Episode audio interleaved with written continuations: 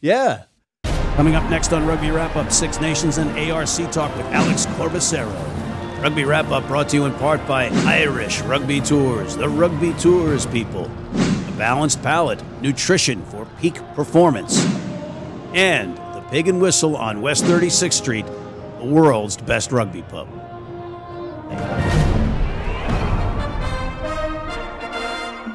Hey everybody, Matt McCarthy and Alex Corbicero at the Fantasy Sports Network Studio 34 in Midtown Manhattan talking rugby. But Alex, we are talking across the pond rugby. First, we're going to talk Six Nations and the ARCs. First of all, how are you? I'm great, mate. Great to be here. Feeling good. Obviously, tough loss for England on the weekend, but you know, Did they, did they lose? yeah, They lost the match? yeah, wasn't the greatest. All right, but let's get to the notes first. All right, we have a script to follow here, Alex. Oh, okay? sorry, sorry, sorry. So I'm going to get to your misery in a second. ah, All right. So let's go over the scores first. okay. Wales at home versus England, England. It- do you know anything about England? a little bit, You played a little bit for a little England? bit. Yeah. A few of my friends are there. Yeah. so- So that was 21 13, yeah. right? Okay. That, we're just going to go over the scores right Just now. the scores. Right. yeah. France, France, Les Bleus, knocking off Scotland. Steve Lewis is Scotland, 27 to 10, right? Okay. Then we've got Ireland, not looking great, Oh, but credit Conor O'Shea in Italy, right? 26 10 was the final. Italy had a lead, yeah, right? Go- And, you know, it was a pretty, pretty good effort. yeah, And a team that you could have played for as well. Yes. Italy, right? and Ireland. Yes. We got both. Both teams. Yeah. We got to call that the Corbicero Derby. Right. Yeah. All right. Winner gets Corbicero. Uh, but let's okay. Let's break them down a little bit. Wales. Are they the best team in Europe right now? Not sure. I'm not sure. I think they are one of the best teams. I think really the test for me is now how they go on to Murrayfield is a is a big test for them, and then Ireland will gauge it because the first two games weren't that impressive from them. The comeback was impressive, but really, you know, that was France's imploding more than Wales's mastery, in in my opinion, in the first one. But the way they handled England is it was very impressive. I Yeah. think, and the consistency of their win streak is very big. They got a really good experienced squad. Um, they have a good balance in their team. And, and I just thought they just outdid England in key areas of the game. They, they they nullified England's kicking game. They controlled the game, and then they really they muscled them in the second half. You know they went direct, pick and go, pick and go. Because England's line speed and the the defense was doing well, but they were hampering themselves with, with with penalties, and where it was giving Wales ins to their into their half, their 22, and Wales just went pick and go, narrowed it up, kept the ball in play for a long time. And when you've done 20 odd phases, then all of a sudden now line speed's a lot harder to do, Yeah. you know. And so and so it was smart from Wales, and I thought, you know, real credit to them. That's a good England side that had played some great rugby that they kind of made in the second half look little one dimensional and, and and average at times. Yeah. And and this was an England team that was on the front foot coming in. You know, they Yeah, had and, a lot and of I thought England positives. did a lot in the first half, where I was still not too worried at half by half time. Like you know, I thought my only worry is England haven't converted enough points for being sort of dominant at key areas of the game, and then Wales just turned it up a notch. Like I said, that Right. that twenty eight phase area or thirty plus phases to score that try, that kind of broke the Amazing. back of England there. There was just too long ball and play, physical, direct. Wasn't anything flash for a while. The forwards just muscled up. And then England kind of lost their way. They went too kick heavy, never really tired Wales out with their own long areas of phase. Like you got Manu, you got Billy, you got, you know, Sinclair, you got some good carriers Use in 'em. that. Use them. Run them, run them, Run put 'em. some holes in that Welsh because England were making all the tackles. Yeah. They were doing all the work. Yeah. Like, you know, and then they, they the down burst for them passive first. aggressive Yeah. almost, And yeah. then Wales came on. You have someone like Bigger that really just took the ball by the horns in that game, started putting the balls up, catching them. Those key moments, those kick returns or the tap backs, and Wales were getting the ball back on both ends. Those were just the, the difference maker for me that was swinging it sort of, you know, Wales's way. And then England Yeah. were chasing the game plan instead of, I would have just gone more direct if I was England. Yeah. Once, once the game started to slip, I would have said, Let's just get down, get you know. Even if we're in the middle area Don't of the field, overcomplicate it. yeah, yeah, England, I, I had a game plan that they, I don't think they were going to play even within 50, you know, 45, 50. Where I, even if I was at the 45 mark, I would have tried to play more just to make Wales defend more because Wales only gave away two penalties. crazy. Two penalties, which is 80 incredible. minutes of an international But when test you're not match. defending for large parts Yeah. of the game, it's a lot easier to not give away pens. Wh- England gave away so many pens while defending. I felt that you know you got to England's discipline's an issue, but also you got to look at that and say we should just held onto the ball more and just made them work and and seen what happened. Because then we would have. So what kicked a you're few thinking penalties. is perhaps there are fix- fixable mistakes for England. in I, I this. think so, but this is the other key thing for me is that England. What always worries me as someone who's been through the English system is fatigue. Is is the fact that they play more, they're not managed well, and then it's the same thing as last Six Nations. I thought England looked pretty good in the first two games, not great, but pretty good, and then the damn burst in the third game. So players it's are kinda- playing too much rugby. and I think then I think they get trained too hard in camp. Eddie flogs those boys. They have you know op, they had a fallow week, but you know they're getting killed in that week. Then they had uh, London Irish in. I've heard someone told me that Georgia are coming in to train against them. If anything, I would say we need to rest. We need players that uh, you know you got to trust they're going to perform. You can't flog them to make sure they're at intensity. You got to have belief in this side. Because look at Gatlin, he rested ten players against Italy. Took the gamble, took it, but what it paid off. He Yeah. it- when when Yeah. the chips were down and someone had to raise the intensity, who did it? The better rested team. And one could argue that he is literally managing this team for the World Cup Yeah, rather than the 100%. Six Nations. And despite that, Still winning the rolling in on the matches, yeah. Grand Slam, yeah. Yeah. And you'd, you'd argue either or, but it's smart as well that you know he gave ten people opportunities because in the World Cup you can't play the same team every game. right. And and he took the risk Italy away. It could have gone wrong, a bit like Ireland could have gone wrong as well, but Right. it didn't. They got enough done, and look where they are. They just you know knocked off England, which is massive, Right. and that will just galvanise Wales on a whole. You see how emotional that crowd was. Yeah. Like you know, it Oh, almost it's- makes you want to be Welsh for a little Yeah, bit, like yeah. just to enjoy that feeling. You know, there's, there's no one as England when you Yeah. play, maybe other than the All Blacks, Right. where you're really like, oh, it's so good to beat. You know, Right. but even then, there's Right. more just because they're that good. It's more to beat England than it- I think the All Everyone Blacks, loves to isn't beat it? Wales England. would they want to beat? Would a Welshman on the street want Nah. to beat England. England more than the Yeah. All Blacks? I think they would have been. Ha- I think they'll be happy even if they don't win the competition. They'd still have a good taste in their mouth because they smashed England at. in Cardiff. Absolutely. Yeah. And, and you know, go- getting back to what you said, you were worried about the match. I was watching the match at the Pig and Whistle on West 36th Street, and it was it was a great environment. Yeah. And it was after the the uh, Scotland match with France. Yeah. But fans were worried all in the in the bar. English fans were worried, and then everybody that wasn't English was worried that Wales was going to blow it. Yeah.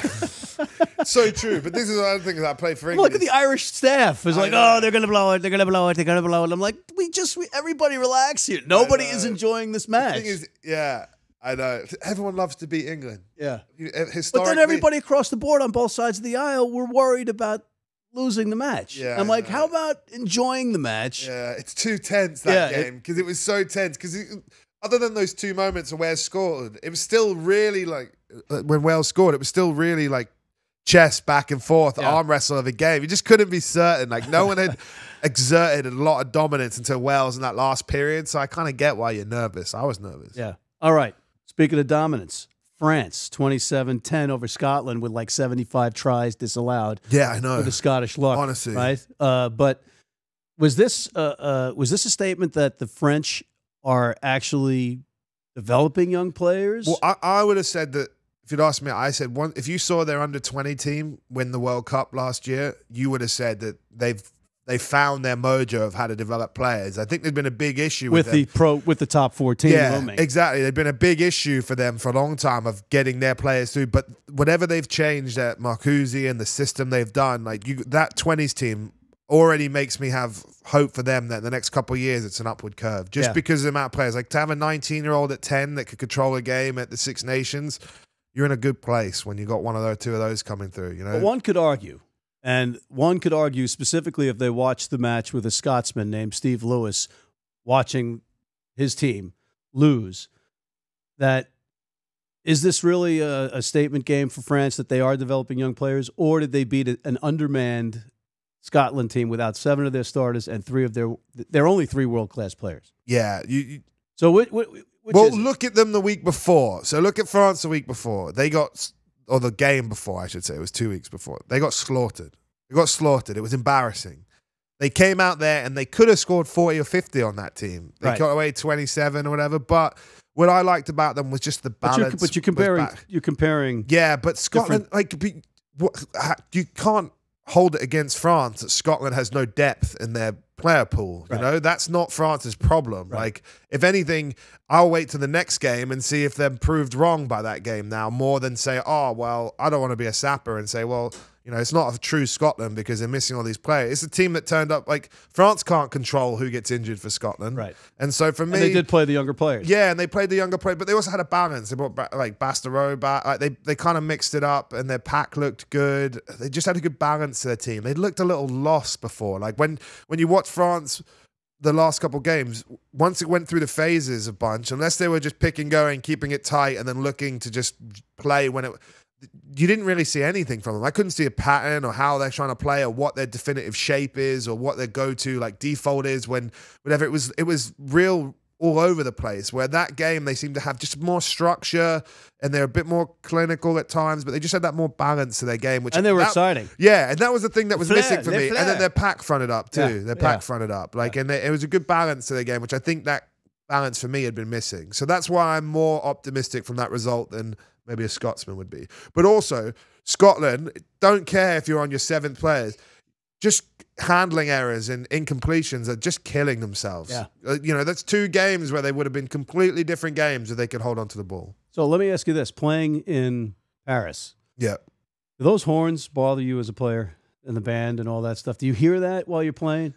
I didn't really bother me. There's a track there, isn't there? Yeah. And so you're a little bit further right. away than say Twickenham or something anyway from the True. crowd, so it never really affected me. I think Rome and Paris are the two that have that little track around, and it kind of Kind of a buzzkill. That yeah, I, I don't agree. the fo- for the yeah, hometown yeah, fans, exactly. And so I always found it a little bit easier to drone out when you've got that track around, kind of separating you. Like Paris was intense, but it, that it's a little bit of breathing space. What about in some of the other French uh, cities? Did, did, did, did the, the the horns and stuff? bother Yeah, you? a little bit. I, when I played in um my under twenties six, where did we play? Grenoble. It was like the opening game of the stadium, and Yeah. they packed it, and they all Yeah. had the, and that I was like, as a young, It's we a- were like, wow, yeah, So as if I'm saying, if I pay uh, to go to these matches and I don't know this ahead of time, and I'm sitting there and there's a guy with a horn next to me the whole game, I'm gonna, yeah. I'm gonna go nuts. It's a little antisocial. I'm not gonna lie. Yeah. but you know, it's very French.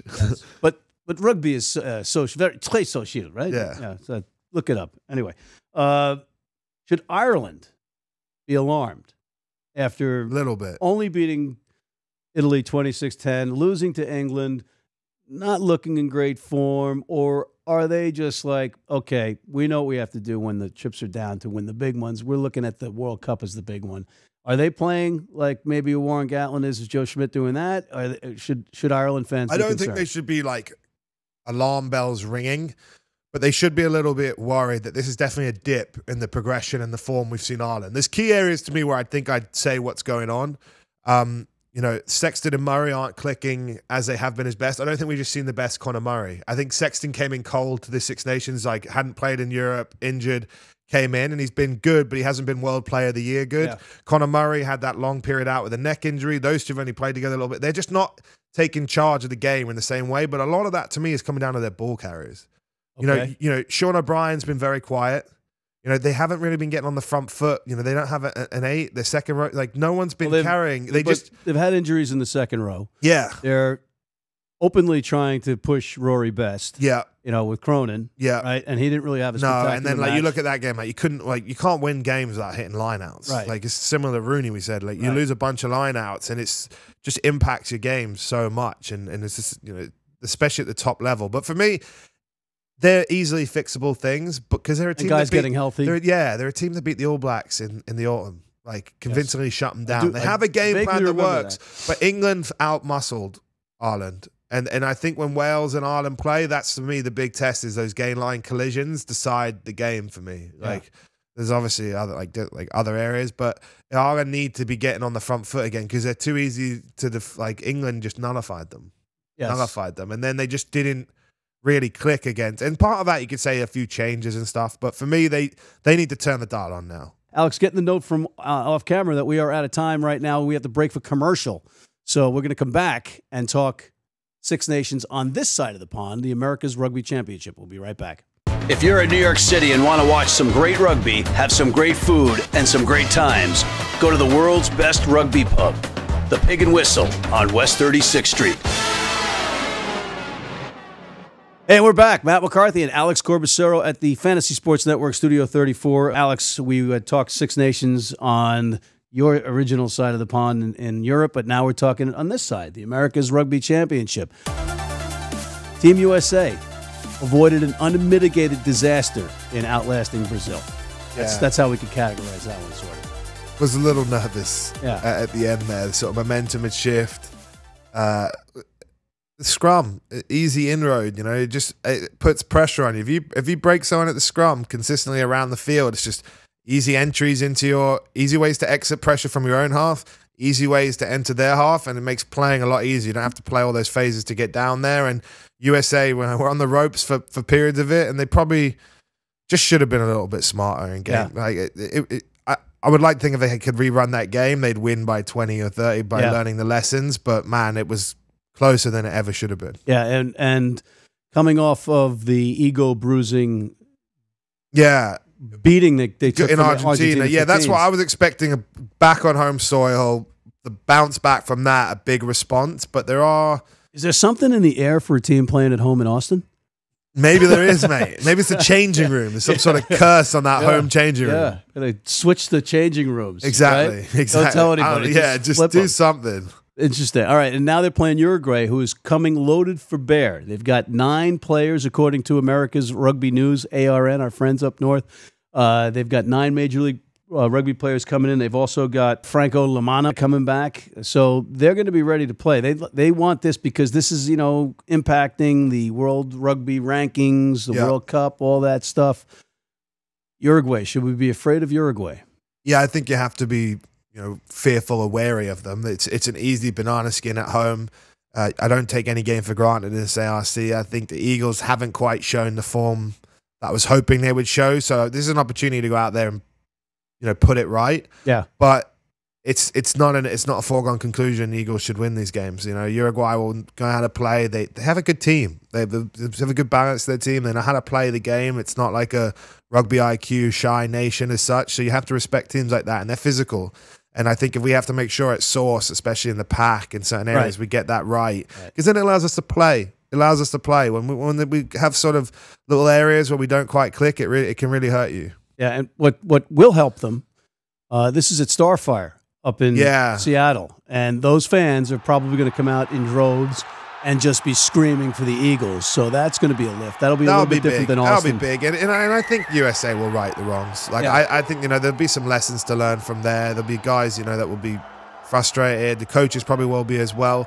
And is this things that can easily be put right? Uh, is it Teo? Mike, I liked Mikey him on Teo, the yeah. wing. I thought he, you know it was good to have him out there. He's a Some- e, little- it's just X factor. I think Yeah. sometimes in those games a little X factor spice.